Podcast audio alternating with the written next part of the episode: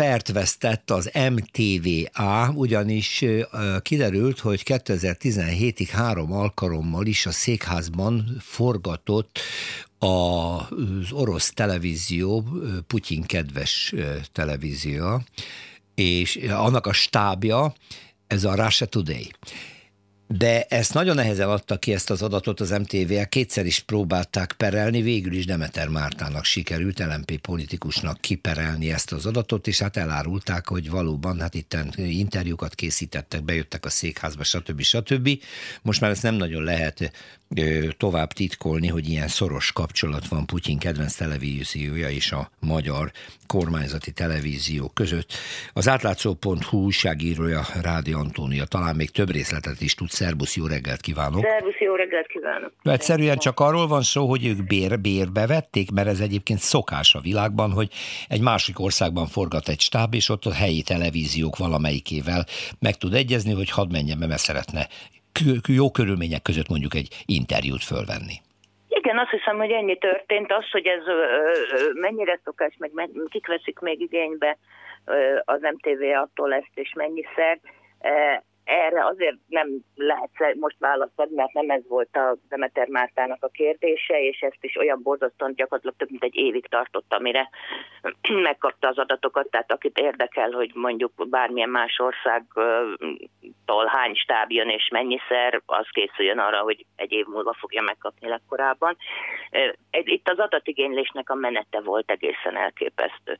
Tehát, hogy igen, nagyjából pont egy évet, talán még egy kicsit régen, tehát a tavaly ősz magasságába először le, lehetett egy fülese az LMP-nek, hogy valamit ott mozognak a Társa Today, most már RT-nek hívott tévé emberei, ezért kérték először Ungár Péter kérte az adatot, amire ilyen nagyon orcátlan trükkel válaszolt a közmédia alap, hogy hát legyen szíves a politikus úr ezt igazítsa ki, mert nem értik mi a kérdés. Amikor küldött egy pontosítást, akkor meg azt mondták, hogy bocsánat, ez ugyanaz a kérdés, amit az előbb küldtek el, és arra ők nem kötelesek válaszolni. Az van ugyanis a, az információszabadság törvényben, hogy, hogy ugyanabban a témában egy éven belül kétszer nem lehet beadni adatigényt, és akkor erre föltették a kezüket, hogy ez ugyanaz a téma, miközben ugye ők kérték a pontosítást, akkor egy pipa. Ekkor jött a képbe a másik jelentés politikus Demeter Márt, aki ugye már kérhette újra, na de neki meg azzal nem adták ki, hogy sajnos fogalmuk nincsen, kik mit bérelnek a saját épületükbe,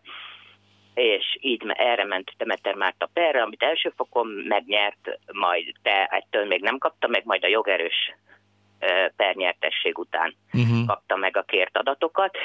Én azért ezt is fontosnak tartom mondani, hogy addig húzni az időt, amíg állami költségen pereskednek, miközben nyilvánvalóan tudják, hogy a vége az lesz, hogy ki kell adni, ez, ez az adatkérőnek a kifárasztása, hogy hát ha abba hagyja Hát a ez a Fidesz politikája. Ki kell meg... fárasztani az ellenzéket, meg mindenki mást, húzni addig, ameddig lehet, még akkor is, ha ezen anyagilag az állam veszít. Mert egyébként megmondom őszintén, nem értem, hogy miért kell titkolózni.